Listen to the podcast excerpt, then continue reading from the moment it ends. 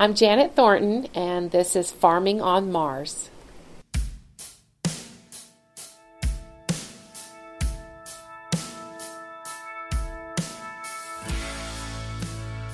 Hey guys, welcome to the 15th episode of Farming on Mars. This is Sierra Ware, and on this week's episode, I talked to Janet Thornton, who's an education specialist for the Region 17 Education Service Center and has lived on the South Plains her entire life. We talked about the challenges that rural school districts face, how small communities can retain teachers, opportunities for young people back in their small communities, and some similarities between farming and teaching. This is a topic that's personally very important to me because I want to see rural communities on the South Plains continue and prosper.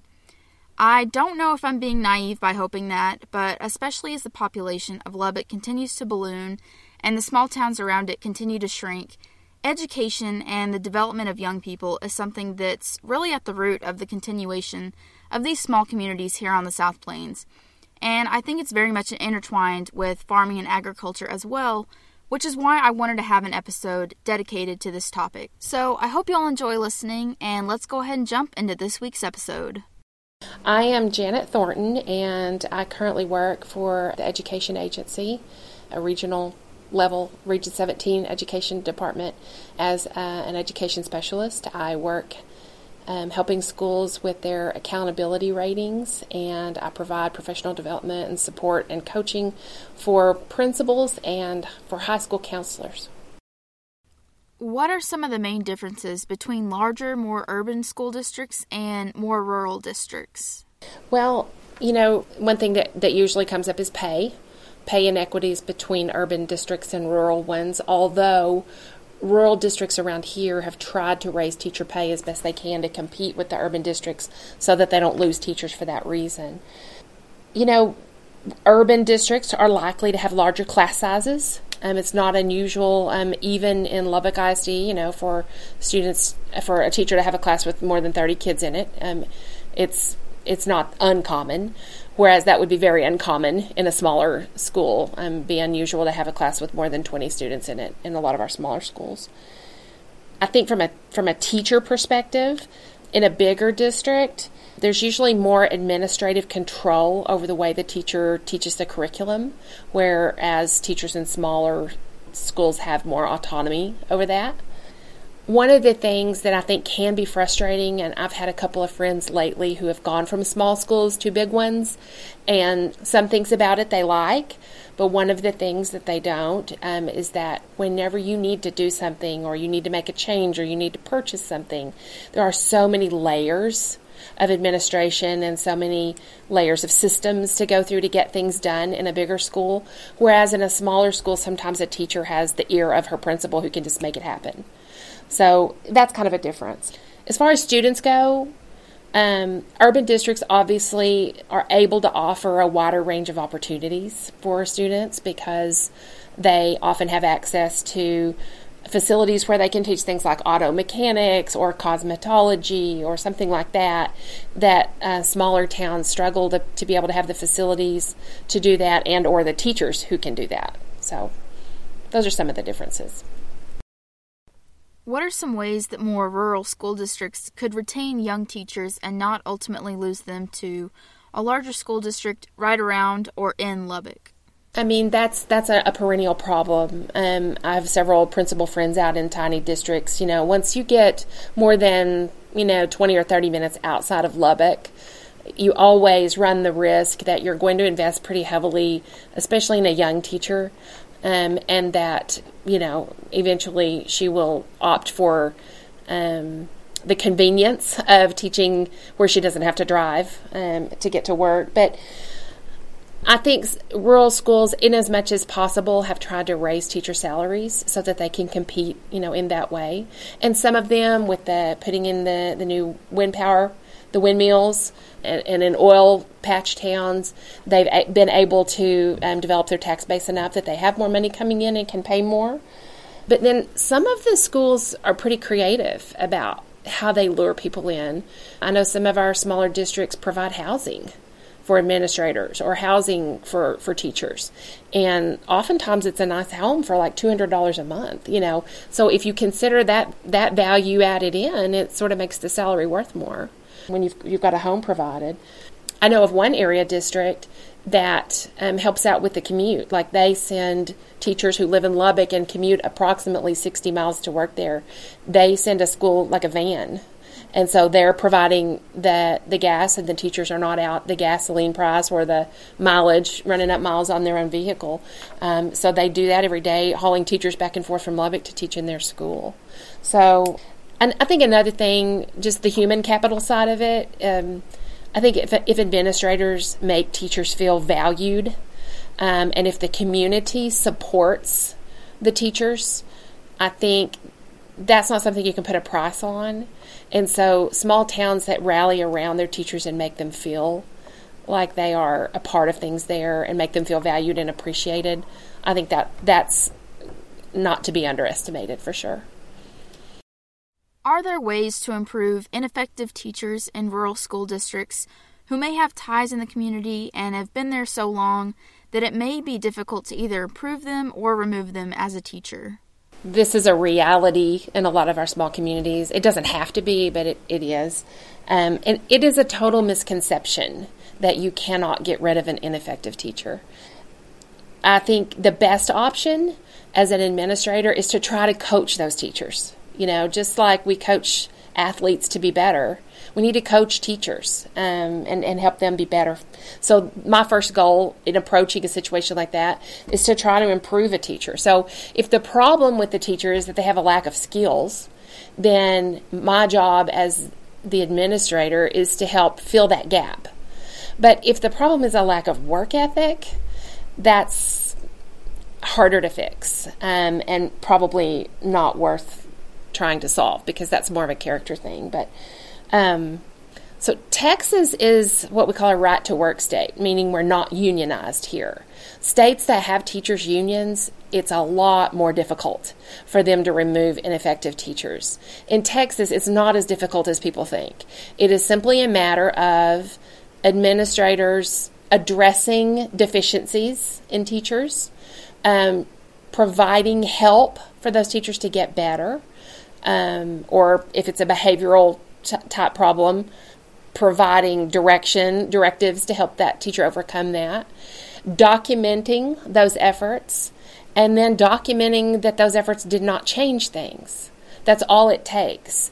And then an administrator can non renew a teacher's contract or, in extreme cases, fire a teacher.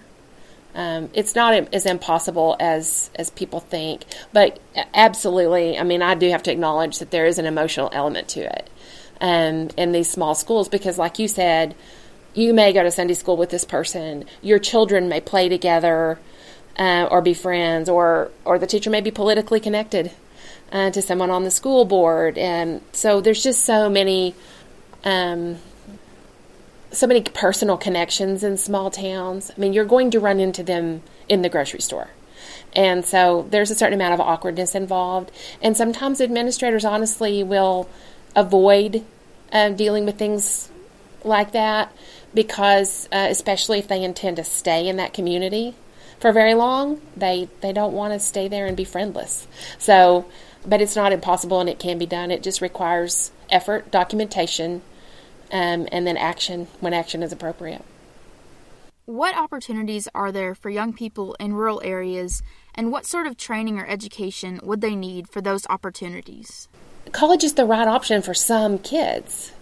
If you want to go into the business world or finance or the medical field or engineering or um, you know science or something like that, you college is the right choice for you. And chances are um, there might be some opportunities for you as as a college graduate outside of the field of education or agriculture in your small community, but chances are a lot of those jobs are going to be in the cities. Okay, that's just the reality of, of our economy. Um, but I really appreciate this about our um, our Texas Education Agency. They work very very closely with the Texas workforce Workforce feeds Texas Education Agency data about this is where the jobs are.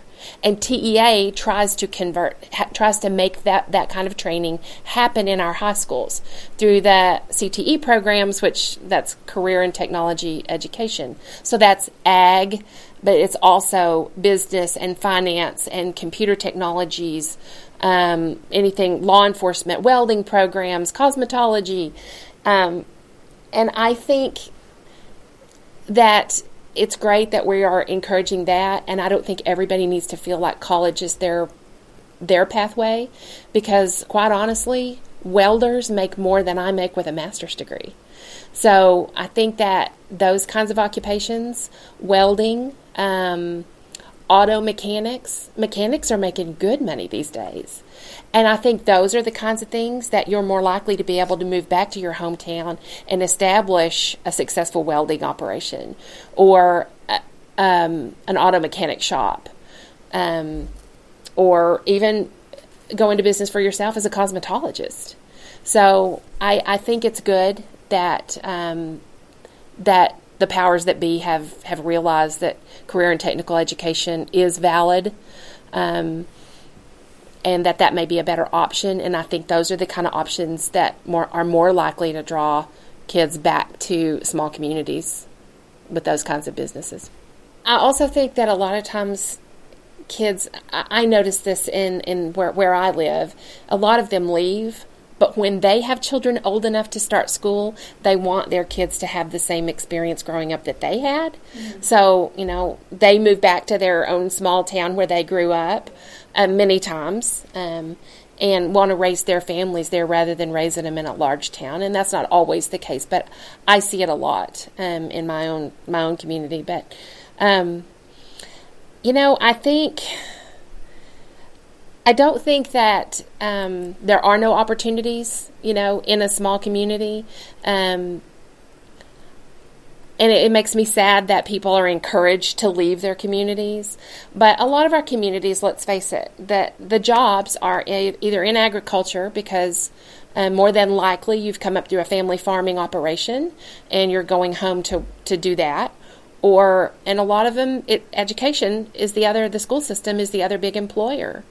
Um, some of our small communities will have other businesses that are generally related to agriculture. Of course, there's always, you know, local banks, but in the small towns, they're pretty small and don't employ a lot of people. But um, I think it just, there's so many benefits that I, I think that people don't realize until they're raising their own families that they that they want to come back to the community where they where they grew up and they want to ha- their kids to have a small town experience. Um, when I was a principal in a smaller school, we often got transfers whose parents had grown up um, in a small town, but then found themselves living in a bigger city and didn't want their kids in a in a giant school getting lost and and for example having to choose one sport to play instead of being able to play all of them or they wanted their kids to be able to do everything and not have to specialize and um, they would sometimes move, you know, to a smaller town to to raise their family so that their kids had more opportunities.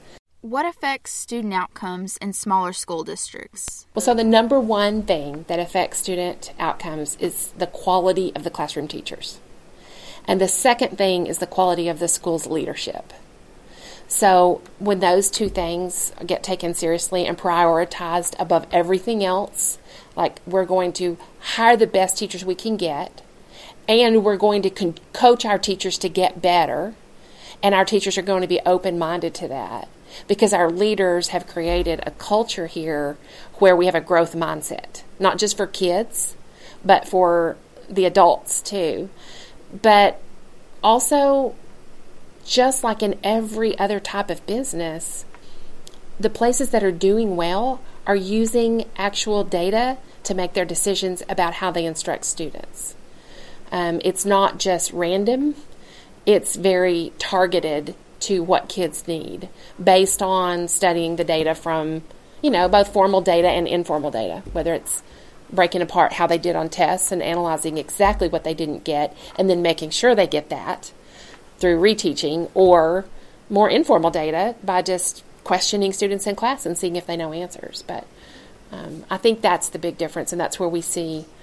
Um, that's where we see, schools being successful when there may be a school that just mirrors it, and you know the, the the student demographics or whatever look the exact same. One is highly successful, and one is not. It has to do with um, leadership that holds people um, to a high standard and holds people accountable, and uses data to, to grow kids and has kids knowing their own data. Our most successful schools that we go into, students know their own data. Like they can tell you their reading level. Young kids. Um, and you don't see that everywhere. What are some challenges that teachers in smaller schools face?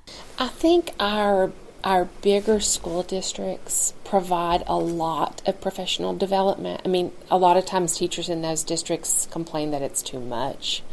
But sometimes our smaller districts don't provide that targeted professional development. And that's why teachers come to us. They come here um, to our facility to, to get that. But um, sometimes it's just a lack of professional development, and sometimes um, it's a lack of of um, leadership knowing how to develop teachers.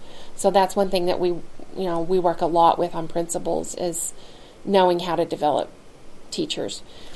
I would say also that a lot of teachers who struggle, they struggle because they haven't learned classroom management skills. In other words, um, having an organized classroom where students behave, interact uh, interact with each other appropriately.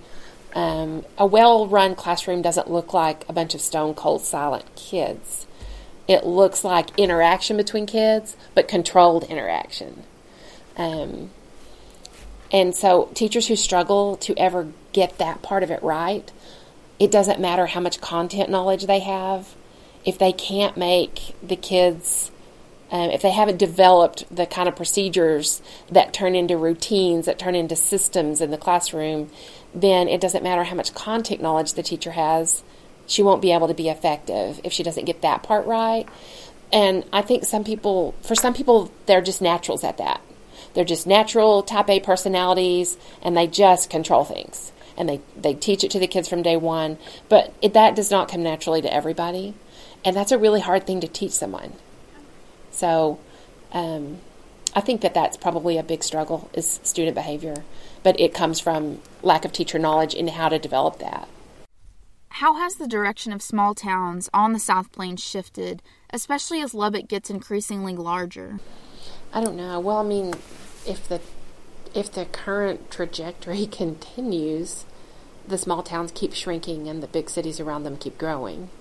So, you know, every time I go to eat in Nielsen's of Floydada, which I haven't in a long time, but I always look at that population sign. It's like an old population sign that's on the, they have it hanging on the wall, and it's like something over 10 or 11,000 people. In Floydada? In Floydada. So 20, uh, 30 years ago, we lived in Floyd County.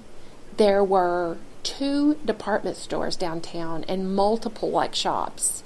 And it was just like a you know, thriving community and a 3A school, you know, one of the bigger, uh, bigger small schools around. Yeah. And now um, they are a small, you know, very small. The I don't know the population. I don't know if it's 2,000 or it's, it's, but people have moved a, toward the bigger cities and, you know, they just didn't stay there like, like my generation. A lot of people my generation stayed there, but a lot of people moved away to the bigger cities. So, you know, as you've seen, like the population of Lubbock, like grow so much to you know almost a quarter of a million people. Um, eh, but the, the the flip side of that is that the smaller towns around are shrinking. Yeah, because everybody's moving into town. That's where the jobs are, the convenience, and all of that. And and honestly, farm labor has become so mechanized. You know, like so much of farming is mechanized now. Yeah. It used to be in um, in Floyd County, thirty years ago during the summer, the population of Floyd County would almost double because of farm labor coming in, seasonal farm labor, and then Roundup cotton came out. and that doesn't happen anymore. The labor camp is empty and has been for years, and so you just don't have that anymore.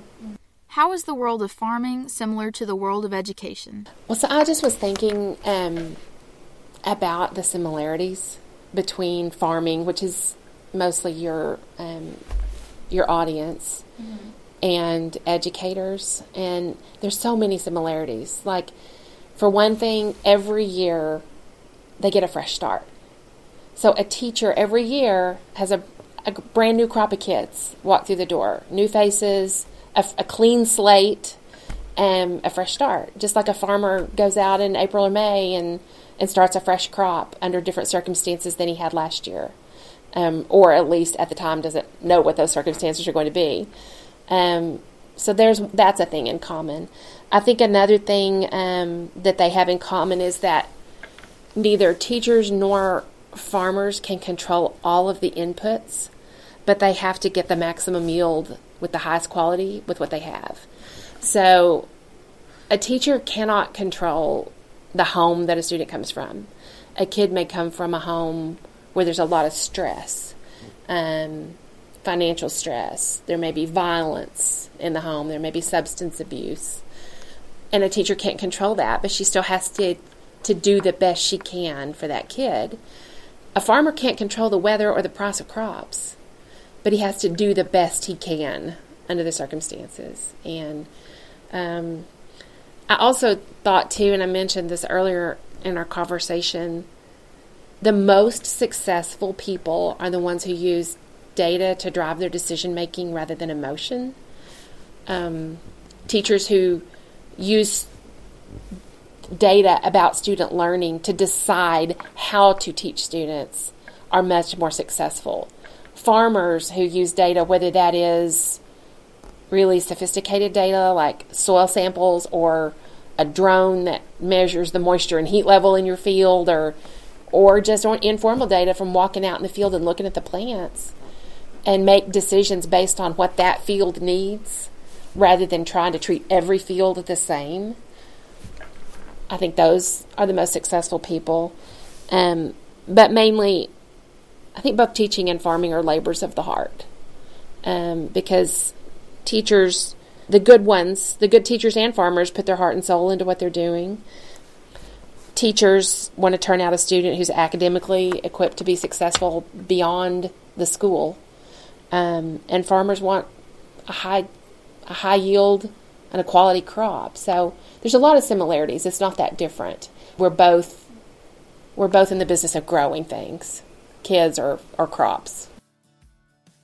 And that's it for this week. Thank you so much for listening, and please check back again later this month for another episode about the people of the plains.